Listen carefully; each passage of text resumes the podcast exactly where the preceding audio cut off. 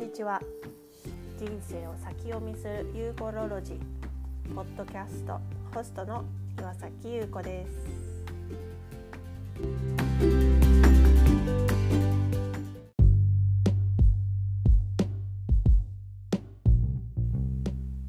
人生を先読みするユーコロロジー今日のエピソードはですねビーガン始めましたです。はい、ヴィーガンと言われると、えー、菜食主義の話、えー、ちょっと嫌やなって思う風に感じる人も割といます結構あの肉食を否定されると多くの人が「なんで肉やめなあかんなんあかんの?」という感じでとてもこうあの反応をする心の中でもね割とこう抵抗を感じる人っていうのは多いと思います。で、まあ、特にねあの年配とかこう栄養的に肉イコール栄養価が高い肉高級そして、えー、体にいいものという刷り込みがある方は特に、えー、そんな風に感じると思うんですけれども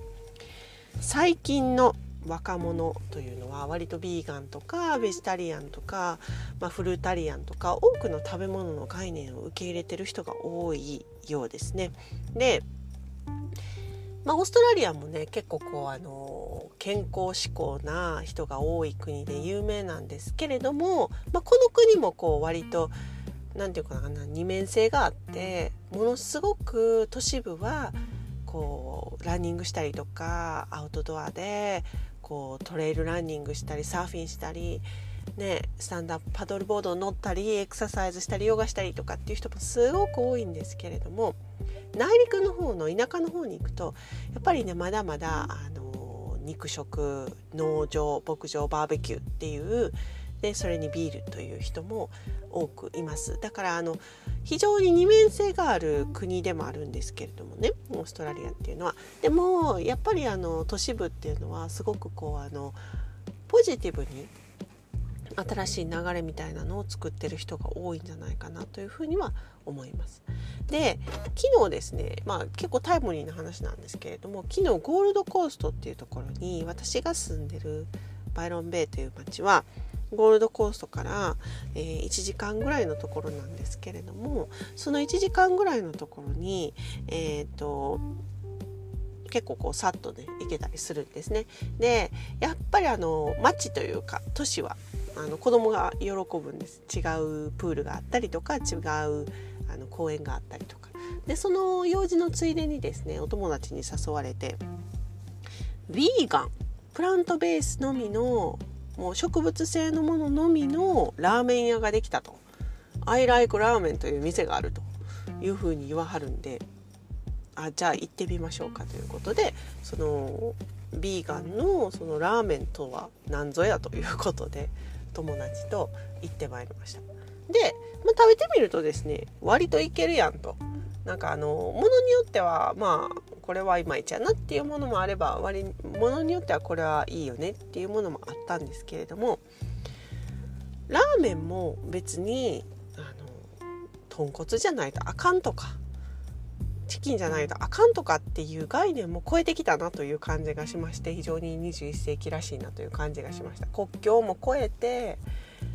違う国でね日本の文化だったというか日本のまあもともとそれも中国の汁そばですけれどもそれも日本に来てそしてその日本からこう海外に渡ったものもまたそうやってビーガンという形をこう変えてくるっていうのは非常に面白いなというふうに感じた昨日の、えー、外食でしたけれども、まあ、そもそも何がヴィーガン始めましたなんやっていう話なんですが私自身がですね実はここ2週間ぐらい2週間ちょっとかな？あの旦那がビーガンになるという話になりんでその旦那の食事を作ってるのは私なんで私もなビーガンになるわ言ってとりあえずビーガンの食生活の、えー、こう食生活をちょっとやってみてですねどんな感じがするかという今実験をしているところです。で、まあ、実験といえどもですねその割と緩くってまあ、あのチョコレートに入っている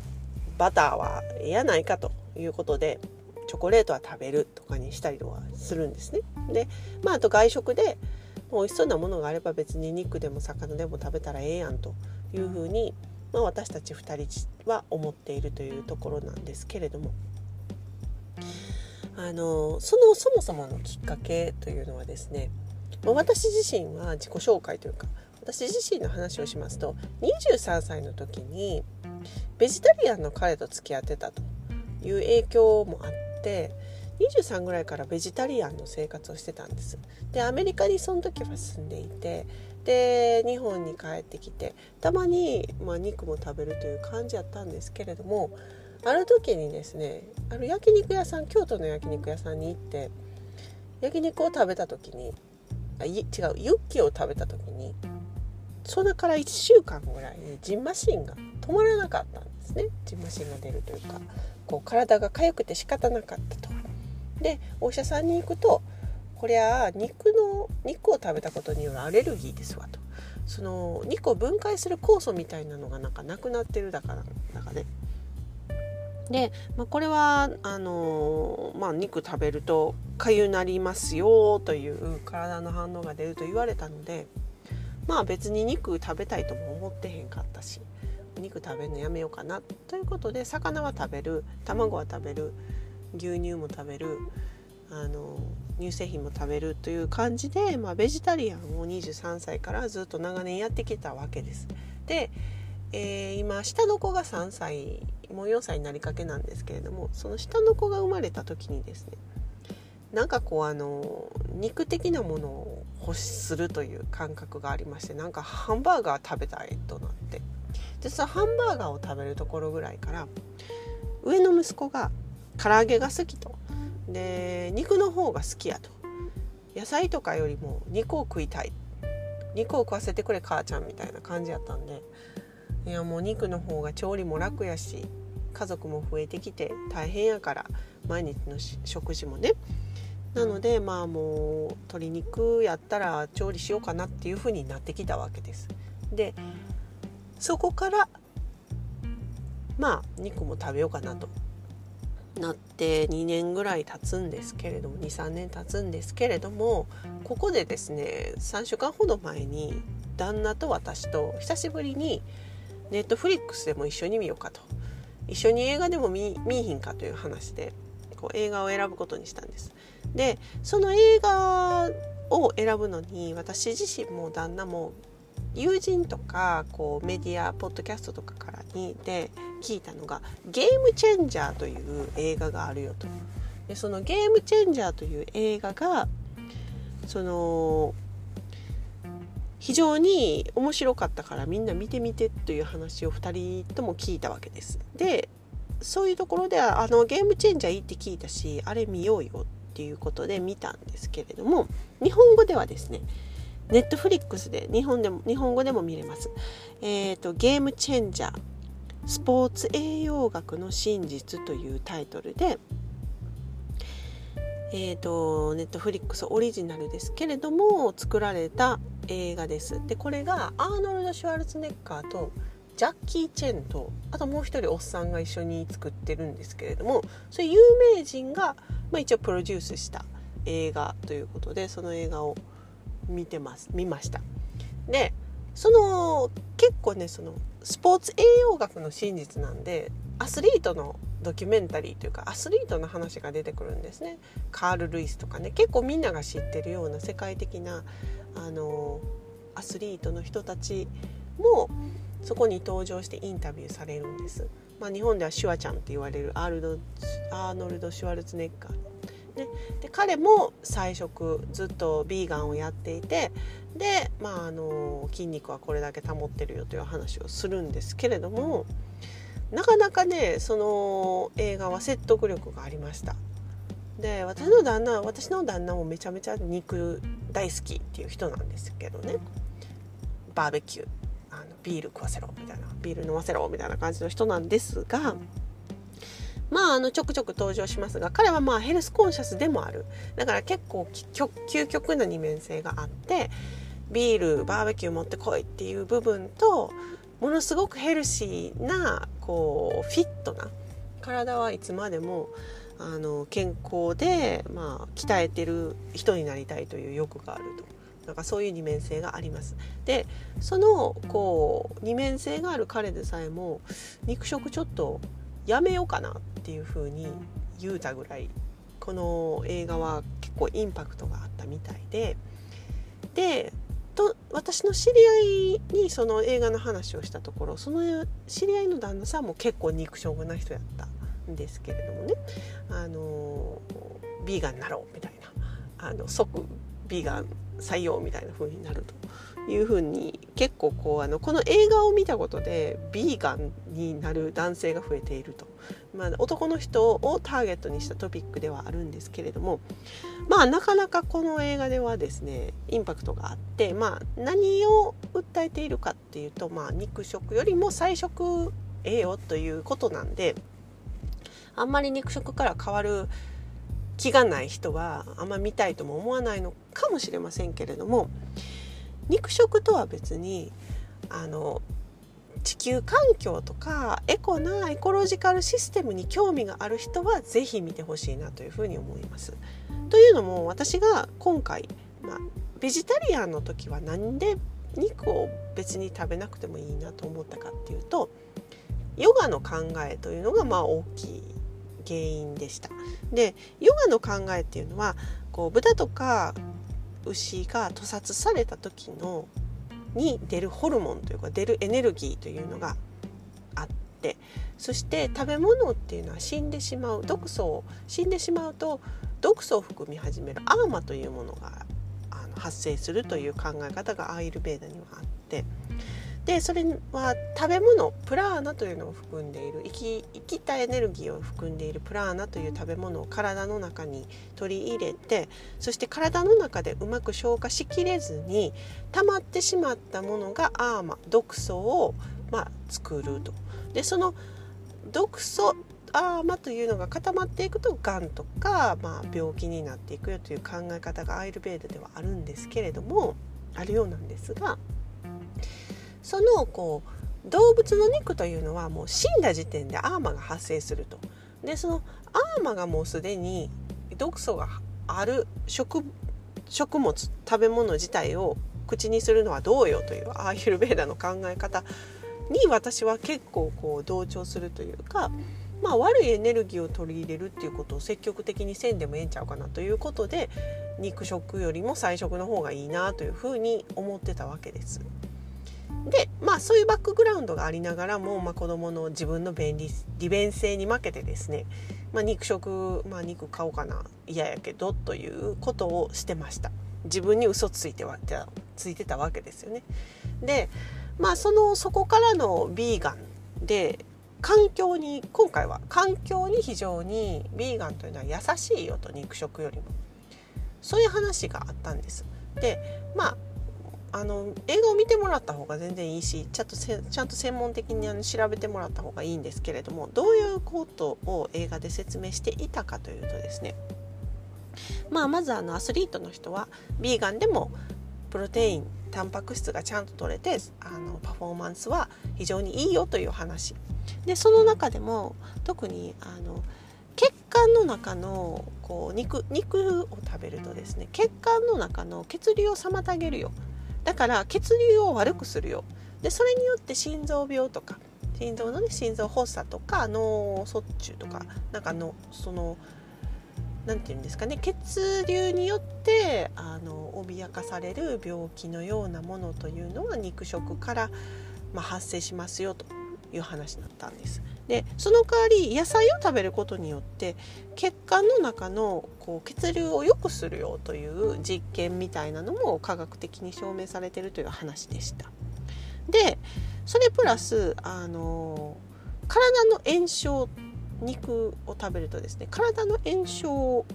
まあ、起こしやすくなったりとか増やしたりとかするんですがあのその炎症しているところをねこううまく回復してくれるのはえ、野菜の方を食べる方が回復力が早いよというそういう話も出てきてましたねだからまあアスリートはにとってはこう菜食の方が回復力が速くなるし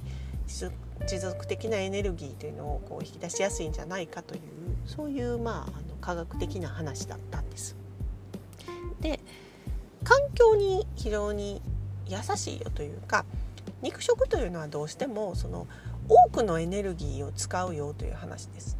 一つのハンバーガーハンバーグのね肉の塊を食べるステーキの肉の塊を食べるのにこれだけの水の量とエネルギー量が必要ですよということも説明してくれています。で基本的に草を食べた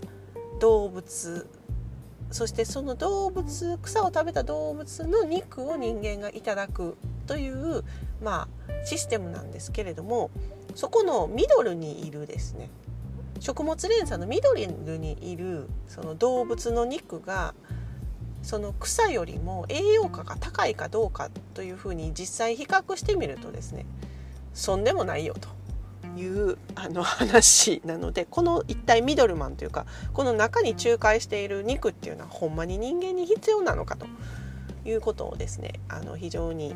とコンコンと問うわけです。でこのミドルマンがいることでこの仲介屋の肉食肉というのを育てるブロイラーなりその牛食牛、えー、食べれる肉食べれる牛とかね豚を育てるのにどれだけの水とどれだけのそのエネルギー量がいるか。でその飼料というのも動物にあげる飼料というのも結局はその育てるのに水がいるそれからエネルギーがかかる。それを収穫する人でもいる。お金もかかる。それからエネルギーもいる。水もたくさんいる。でそれだけの用地がいる。でその用地というのも森林を切り開いて作るわけですから畜産というのは非常にその今の気候変動のね大きなあの要因の一つとなっているとも言われています。なので割とエコな生活がしたいとか自分も環境破壊この気候変動に何か自分もできることがないかなと思っている人は1週間に1日でも2日でもその肉を食べるという選択をやめるやめるというかそれを食物だけのこう食事に1日だけでも変えていくっていうことをすることで多くのエネル無駄なエネルギーを使うということを減らせるわけですよね。なので一人の人がヴィーガンになる一人の人がプラントベースの食事を始めるだけで少しずつ気候変動を良くしていく気候変動のこう環境に対して自分ができることっていうのが増えていくんちゃうかなということを思ってですね私自身もえやっぱりビーガンにした方がええよねというふうになったわけです。まあ長々とその理由を話しましたけれども。で、まあ、実際ここ2週間近くほぼ多分95%ビーガンなんですね。で卵も食べてないし今現在。で牛乳乳製品もできる限り控えているチョコレート以外はという状態です。でチョコレート以外は控えてるので、まあ、あのそんなにはパーセント的には5%もないと思うんですけれどもまあちょっと頑張って言うて95%ビーガンの食生活を続けてみてですねかなり調子がいいです、えー、前からも調子はいいんですけれども特に調子は良くなりましたね。うん、で私は、えっと、グルテンフリーの食生活デイリーフリーグルテンフリー。だから乳製品をあまり取らない。ほとんど取らない。アイスクリーム以外はね。でたまに食べる。たまに食べるアイスクリーム以外はね。でそのたまに食べるアイスクリーム以外アイスクリームと,、えーと、それからバターチーズは取っていましたが牛乳を飲むとか、えーと、コーヒーにミルクを入れるとかっていうことはしなくなった。でそれからグルテンのを含むパンとかパスタとかは食べなくなった。というのを初めてどのぐらい経つのかな。多分もう1年近く経つのかなというふうに思います。そこからですね体の調子はだいぶ良くなりました。で小麦を取る、えー、それから乳製品を取るとお腹がすごく張ってですねガスが増えるんですね私のお腹に。でそれがなくなってからこう日々の違和感お腹の中の違和感っていうのは減りました。で子供からよく、えーと、風邪をもらっていたんですけれどもその抵抗力が弱くなって風邪をもらうっていう悪循環を断ち切ったような気はしますこの1年ぐらいで。で、まあ、それはガットヘルスというかこう腸内か腸内環境を良くするために、えーと、紅茶きのこを飲んだりとかそれからキムチをよく食べたりとか、えー、発酵食品をものすごく摂るようになったりっていうそういう努力もありでの体の調子が良くなったっていうやつやと思うんですけれども、まあ、顕著に見られたのはグルテンフリーからですね。でそれよりもさらに、えー、とビーガンになってるこの2週間というのは睡眠がそんなになくても一日中結構エネルギー量が高いというか元気な感じでどっと疲れを感じるっていうシーンがあまりなく夜8時9時になるとあもう眠眠たい無理無理ってなってたところがそんなに8時9時になっても眠たくないという感じですねそのぐらいの違いがあるかなというふうには思います。であと家計に、えーと、変化はあったかっていうと肉代の分を、えー、マカダミアナッツバターとかカシューチーズカシューナッツでできたチーズとかの結構高級な食材に変えているために、まああのー、野菜の方がね昨今は高いということで新鮮なまあそんなにこう家計的には変わっていないかなというふうには思います。でそんな感じで私ビーガンを始めましたという風な感じですね。今ちょっと興味があってあの完全ビーガンにできる限り近いようにしていますけれどもまあ全部あかんというわけではなくって、まあ、食べたい時にはチーズも食べるし食べたい時には卵も食べるという感じのまあ食生活にしていこうかなというふうに今のところ考えていますがとりあえずまああのビーガンという、まあ、新しい人種みたいなものになってきていますけれどももう少しですねあのビーガンにの生活をしてみてあのまた報告を「ビーガン始めました2」という感じでねビーガン生活ビーガンの食生活菜食だけの食生活はどんなもんかという話を皆さんにお伝えしたいなというふうに感じています。というわけでビーガン始めました。で興味がねある人興味が湧いたなその映画見てみたいなという人はネットフリックスで公開されている「ゲームチェンジャースポーツ栄養学の真実」という映画を見てみてください。というわけで今日も皆さん一日良い一日をお送りください。Have a great day!